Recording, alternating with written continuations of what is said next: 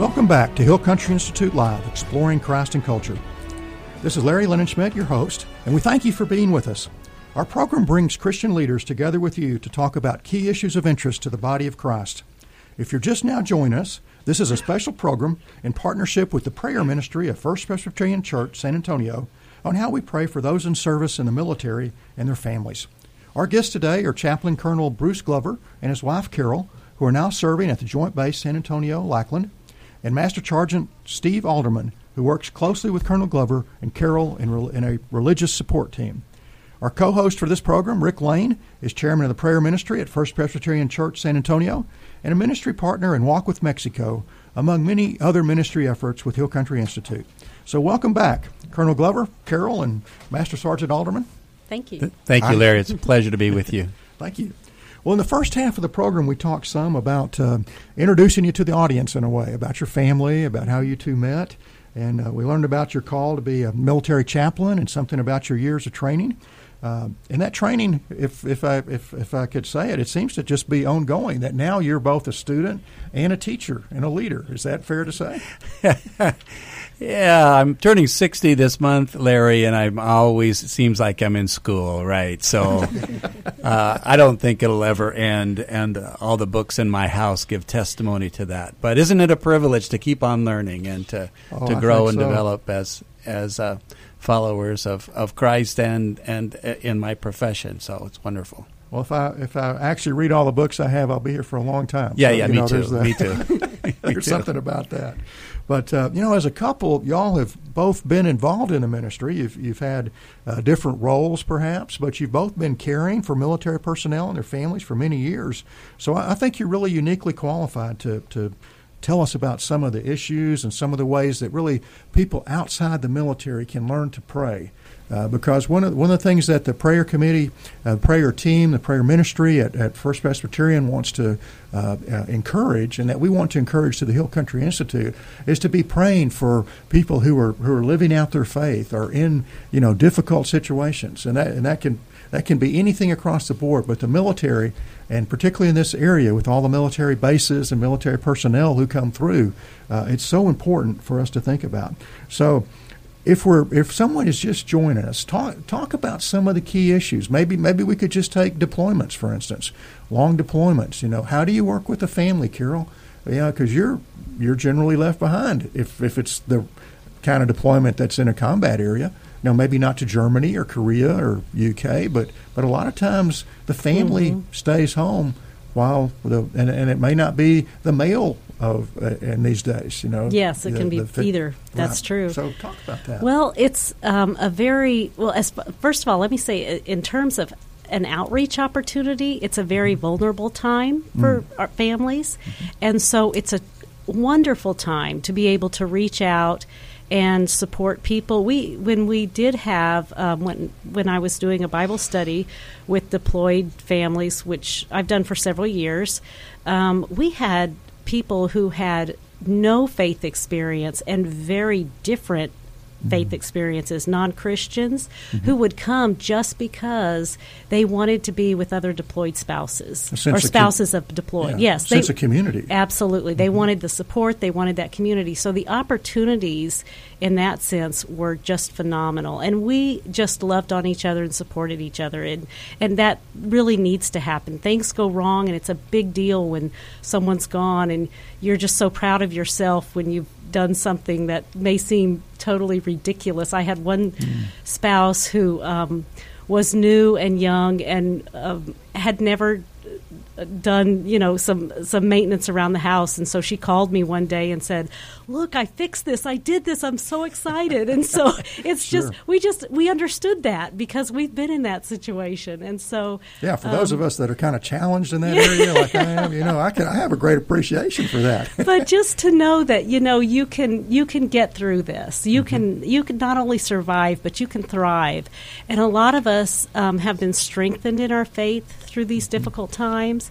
It's it's not easy. It's not easy for the children, but um, the military does a wonderful job of providing opportunities, and specifically as um, the, the chaplain's offices do that. The chapel does that, and we just re- naturally reach out to each other. We want to help each other. We we get it. We've done it. We've been there, and anything we can do to help support these spouses and their children, we really want to do. Mm-hmm. Yeah, certainly. So that's important to us. So, uh, in terms of, of specific things that you do, you, you organize Bible studies. Mm-hmm. You're probably available to talk to spouses who may be going Yes. through a difficult time. I mean, there's a hands on, this isn't abstract. This is very Oh, personal. Yeah, Yes, okay. very. And and sometimes spouses are more open in talking excuse me in in talking and telling us what the real issues are um, so sometimes we find out information that's going on in the family that the military member may not want to talk about but the spouses will confide in each other. And so um, you know there's there's just a real privilege and a real opportunity there. It's it's a it's really uh, sort of a sacred experience to, to, to that people would confide in you and trust you like that. Because Sure. they don't have to do that The deployments, Larry, have been frequent and numerous over the last 15 years. Mm-hmm. And the stresses on the family are great. As we all know, families come in all shapes and sizes. And so, even if you have two parents, it's a difficult thing for the dad, if the dad stays home, or the mom, if the mom stays home, to assume responsibilities for, for work and for kids and the house and to take all that burden on themselves. It's equally or even more difficult, perhaps, for a single parent who then has to do it uh, all from afar and to have a family care plan to have a grandparent or even a friend or somebody else care for their children. We ask a lot of our families in America when we ask them to deploy. And uh, I hope and pray that people would remember that it's a very stressful time for our families so that they can not only pray for them, but if their neighbors are military people, to extend a supporting hand to them and care for Sure. them and welcome them in their communities. So that that aspect of welcoming, it could be something just as simple as going over with a, a cake or some cookies and saying, "Hey, we're thinking about you," or, or or maybe you know taking a more active role. Can can we carpool with you or whatever it may be? I mean, all the things that a neighbor, just good neighboring, basically, right? absolutely Yay, Larry. So, um, one of the things since I've been deployed six times, my wife, she has got a very good family support, and we have we've had really good support through our local church. Um, but one of the things that she en- enjoyed, or not maybe not enjoys is the wrong, wrong word, but um, it's the ability to say no, thank you, I am taken care of. Just the fact that my wife was asked, "Hey, are you in need?" Hey, we're, or, or reminded, "Hey, we're doing this event. Please feel free to come." Um, just the fact that, hey, I was I was remembered even though my husband's gone. Just being included, Exactly, mm, just being thought about. It just mean Yeah. it meant so much to her, Mhm. and it meant so much to spouses. And um, talking about families, so what about those couples who just recently married, been married for six months, the husband is gone for six months, nine months. Mhm. I've my last deployment, I helped oh gosh, maybe about seven people see the birth of their new child, their Oh. first child, Mm. on a screen, on a computer screen. Wow. And so, just that aspect, n- em- empathizing with the new father. Wow, I know you want to be there. Here, I'll just sit here with you, and then coming out crying because he couldn't be there. Yeah. You know, and it's, it's really it's really amazing to see. Hey, I follow up later. How's your wife? Oh, she's doing great. Mom's there. How are you doing? Oh, I want to be there.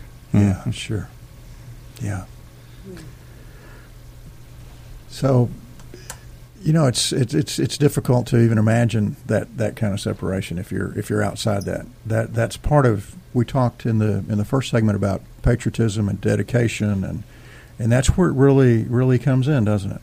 That Absolutely, and you know, uh, we who have deployed, or we who have endured deployments, being at home, have have stories to tell. But usually, the military member will say, "It's the best ministry. It's the best work that I've ever done in the military. But mm-hmm. at the same time, it's the most painful thing to go through to be mm-hmm. separated from your loved ones for that length of time. And what we mean is we miss graduations, we miss birthdays, we miss anniversaries, we miss births. You may miss the death of a loved one. These these are sacrifices that we make because we believe in what we're doing and we have chosen to do it. We're all a volunteer force, but it still is at the same time the most rewarding, or it can be, and the most challenging. Well, it really it really does show how important it is for the, the chaplain to be there. I mean, the, Absolutely. you know what what uh, Sergeant Alderman was talking about of, of, of missing a birth. Yeah. Well, uh, gosh, how how what in your life would you most want to be around uh, other than the birth of a child? I, I can't imagine. So to Yeah. be supportive, to be the support person, to hear that that that grieving, that sadness, Yeah. help them to carry on. Uh, what a what an important task. Well, and you have asked us on, on numerous occasions how can people pray for our military. I would ask, I would request that people pray for our deployed personnel, that that they would be smart and make wise decisions, that they would be safe, but also that they would be intentional about keeping their relationships strong back home. And if they're married and if they're parents, to work on those long distance relationships so mm-hmm. that they, they can return home someday and enjoy the continuation of those important relationships. Sure. So there's there's less to make up Yeah, when you get back. right. And I would say as well in our churches, you know, reach out to those military families because if the if someone hasn't deployed, they probably will be, and it would be nice to have that support system as well. And if your kids are in school with military mm-hmm. children, reach out to them. They that may be their first year at that school, and they may only be there two years, as our our kids usually were. Mm-hmm. So we had to get creative and find summer programs and ways that our kids could meet other people, so they didn't walk into school the first day not knowing another soul. So it's really Sure. reach out and include and invite them, become part of their community. I think it'll be mm-hmm. really rewarding because those kids have had a lot of life experiences by the age of 10 that most people may never have. Sure. So it's it's it's a it's rewarding both ways, I think. Yeah. Can I, can I say something more about uh, deployment, Larry? Usually, when we think of deployment, we think of overseas, far and away. yeah. But we work in the 25th Air Force here at Lackland, and we work with the intelligence, surveillance, and reconnaissance people, professionals who we say are often deployed at home. And this brings another sort of stress in their lives. For example, uh, they could be doing their responsibility supporting the war effort from home in in their process in their intelligence work in their office. They're actually supporting efforts that are ongoing against uh, the enemy or against our adversaries. So they're they're intimately involved and they're they're focused on that and then they leave and go home how strange is that it's a reversal Oh, sure. total reversal of, of your mind. You're you're focused on combat. You're you're focusing on supporting combat troops with your intelligence efforts, but then you go home and you celebrate your child's birthday. I mean, it's bizarre. Sure. And so the the people that are involved in many locations uh, are doing this. Not not only people here, but throughout our various locations. We s we involve close to thirty thousand people around the world. Great Americans doing great things for America Yeah. uh, that we, we can't talk about, but uh, believe me, they're our heroes. That they are Sure. supporting us and defending us. But they could be based in Germany or they could be based in England. Yeah, but be based here. But they do their job and then they go home. But Yeah. they're yeah. we call it deployed in place. yeah, and so, so what I meant was their their family could be with them. Oh, absolutely, in they the- are. in many of those and in many of those bases. Absolutely. But still, the stress during the day is is a combat almost you know Yeah. a stress very big stress kind of day. Right. And then at home they're trying to de stress and then go back and do it Yeah. again. And say say what you think, Sergeant Alderman, but uh, I think it's a stress to have a top secret clearance. Um, yeah, as a as a chaplain, I don't worry about, it, especially since I'm 60. I have a bad memory. I, I so, but as a, a person with a top secret clearance, they're dealing with information that they cannot talk about outside of work. So they go home and they they see their spouse or their friends, and people ask, "Well, how'd it go today?" Fine. What'd you do? Fine. yeah. So, see, Larry, think about this. I worked. Yeah. It- another way of looking at it is you here at the radio station, and everything you do, all the people you talk to, and God forbid, but the power goes out, and you have a very stressful day. Equipment breaks, you have all that stuff. Uh-huh. You go home, and just like Sean Power said, your wife says, "Hey, how'd it go today?" It was a day. Or what if you, Larry, you forgot to get the milk on the way home, and your wife says, "I asked for one simple thing." Please, why didn't you get the milk? We really needed it. Mm-hmm. But you can't talk about how horrible of a day you've had. Yeah. we And- say at our work location, tell your family how you're doing, not what you're doing. Sure. Yes. Actually, that's a sign as we go into work. Yeah. So, so mm-hmm. it is Yeah. incredibly stressful. You know, my kids tease me at home. Dad, how was work? Huh, you can't tell me. I'm like, well, it was fine. I work in the chapel. It's it's great. Yeah. So they kind of picked up on what, what they can do to you to tweak you a little bit. Yeah. Military kids are very resilient and they're very smart. but the good thing is, you know, we have uh, chaplain corps personnel, we have counselors, other counselors, we have uh, medical personnel that, that work with us. Actually, we share uh, office suite with our embedded medical personnel, and we're all there to help and care for people in that top secret environment so they can come and talk to us at work to help ameliorate those uh, stressors. Sure. You know, I'm I'm just thinking that that's probably not something that that someone outside of the military would even think about. No. So I hope I hope if you're listening and you're and you're thinking about praying for the military, that this whole thing with, with intelligence and reconnaissance and, and the stress that goes with that, uh, that that's something just to just to lift up to the Lord in prayer. Rick, you're thinking, I can tell. Yeah, let me. I, I wonder if we could, if I could throw something in that's completely off a script and and make our uh, public affairs folks nervous and, and get everyone thinking in a, in, a, in, a, in another way even about this.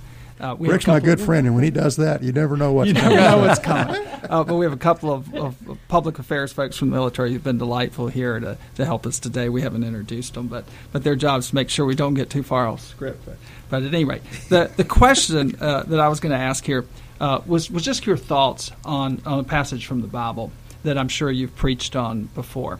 Um, because it has some interesting parts for military. Uh, both in what it says and, and the, sort of the opposite of what it says. Uh, the whole armor of God. Uh, from, uh, what's that, Ephesians, can't see the Six. to- top of the screen, Ephesians 6. So let me just read it for one second. Finally, be strong in the Lord and in the strength of his might. Put on the whole armor of God, that you may be able to stand against the schemes of the devil. For we do not wrestle against flesh and blood, but against the rulers, against the authorities, against the cosmic powers over this present darkness, against the spiritual forces of evil in the heavenly places. Therefore, take up the whole armor of God, that you may be able to withstand in the evil day, and having done all, to stand firm. Stand therefore, having fastened on the belt of truth, and having put on the breastplate of righteousness, and as shoes for your feet, having put on the readiness given by the gospel of peace.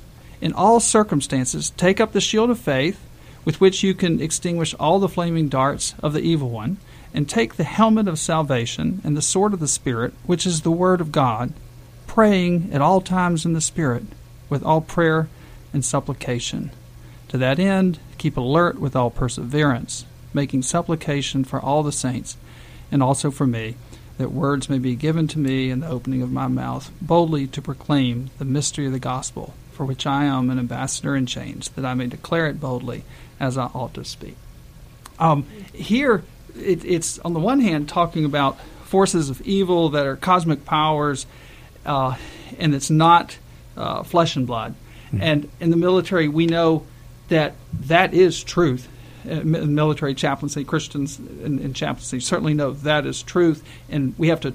In our military work, we sometimes have to turn on a dime, like in 1948 or 49, and what was once our enemy all of a sudden becomes our partner against another strategic you know, military opponent who's, you know, taken over Berlin and, and shut off food and everything like that. So in a moment, you turn from having the Germans back then as uh, as an enemy that we were finishing conquering, you know, putting the end of the war, and the next moment they're sort of partners in the next war.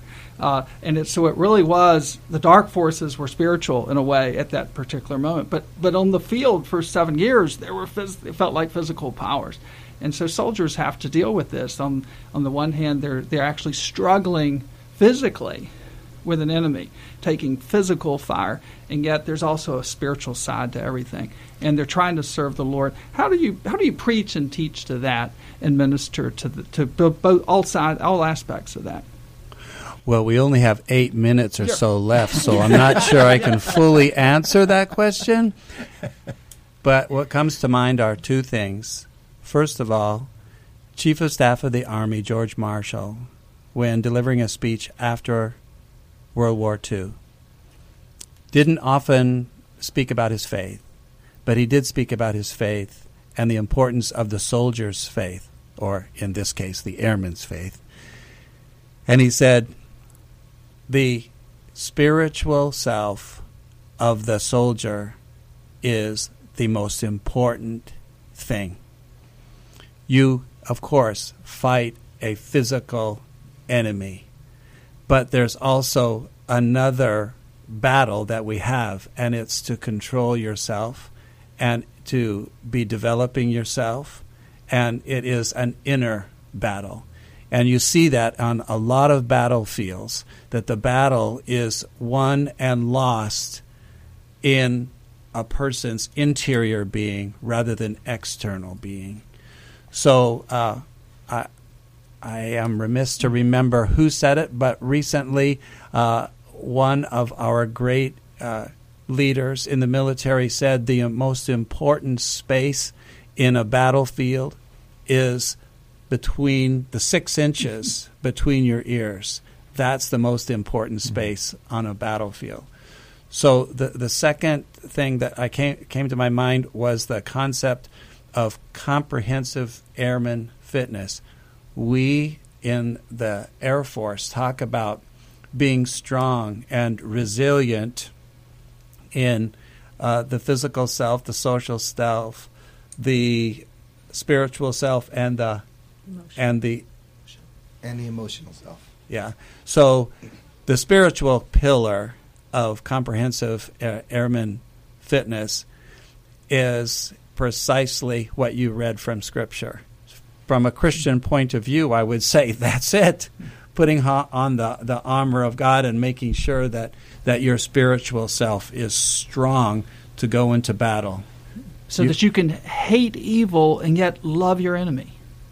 I mean, it, it's it, it ta- there's a subtlety there that that only that Christ teaches us how to do. Right? He he's taking on evil and evil manifested in people who are sometimes attacking him and, and who Yeah. are hurting others as well as him, and then yet he's loving his enemy and he's saying, "Forgive them, Lord, for they know not what they do," even as they crucify him.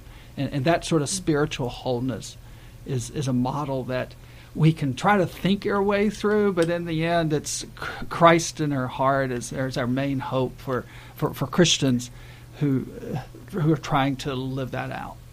That's not an easy uh, concept to develop within anyone, is it? And No. and we have largely under thirty year olds in the Air Force, and uh, that's a challenge to nurture and develop that uh, faith and that spiritual dimension in their life. And, and, tha- and that's where that last part of the verse, praying at all times in the Spirit, Mhm. with all prayer and supplication, comes Right. back in. Well, we're, we're getting uh, close to the end of our time. Would you talk about how churches can be supportive of uh, military personnel. You know, it's a it's an important part of First Presbyterian Church San Antonio from its founding. Uh, the military's been here, and so has the church. They've they've reached out, they've cared for people. The prayer ministry's work now is just a, an extension of something that's been going on for over hundred years. And well, I, I, have a different way of answering that. I mean, there are a lot of common ways you can say uh, welcome them, pray for them, uh, support them, support organizations that care for them. But here's a different idea we need you, and I speak as a part of the church myself. We need us to nurture young people with character and values and patriotism so that they're willing to volunteer to serve a greater good, to serve a higher purpose than themselves, so that they can serve this great country. Mm-hmm. We have less than 1% of our country that serve. And a small percentage of our country is even physically able or capable of volunteering. So we need the churches to be developing the young people to be in the military. Hmm. Well, would you would you? Um, well, I thank everyone for being with us today. It's been a wonderful time. Chaplain, would you close us with a prayer? I'd be honored to. Okay, thank you. Thank you. Lord, we give you thanks for the privilege of living in this country that we love. We give you thanks for the freedoms that you have given to us through your blessing, but also through the diligent and sacrificial efforts of many who have preceded us. We pray that you would make the church strong in building people of character, of faith, of hope, and of courage and that you would continue to oversee and bless those who volunteer to serve in all branches of our military. We pray for people who would know the difference between right and wrong. They would know the importance of turning to you as one who grants them hope and peace. And Lord, we pray that you would keep them especially strong and safe as they are deployed from their loved ones this day. And we pray for a joyful reunion of all those who are deployed. Lord, bless our leaders in our nation that they would be wise and judicious in their leadership of our military, for our military members deserve the best leadership that we can have. Lord, thank you for this time and for this ministry of uh, this radio station and for the Hill Country Institute. May we honor you and bless you in the way that we live today.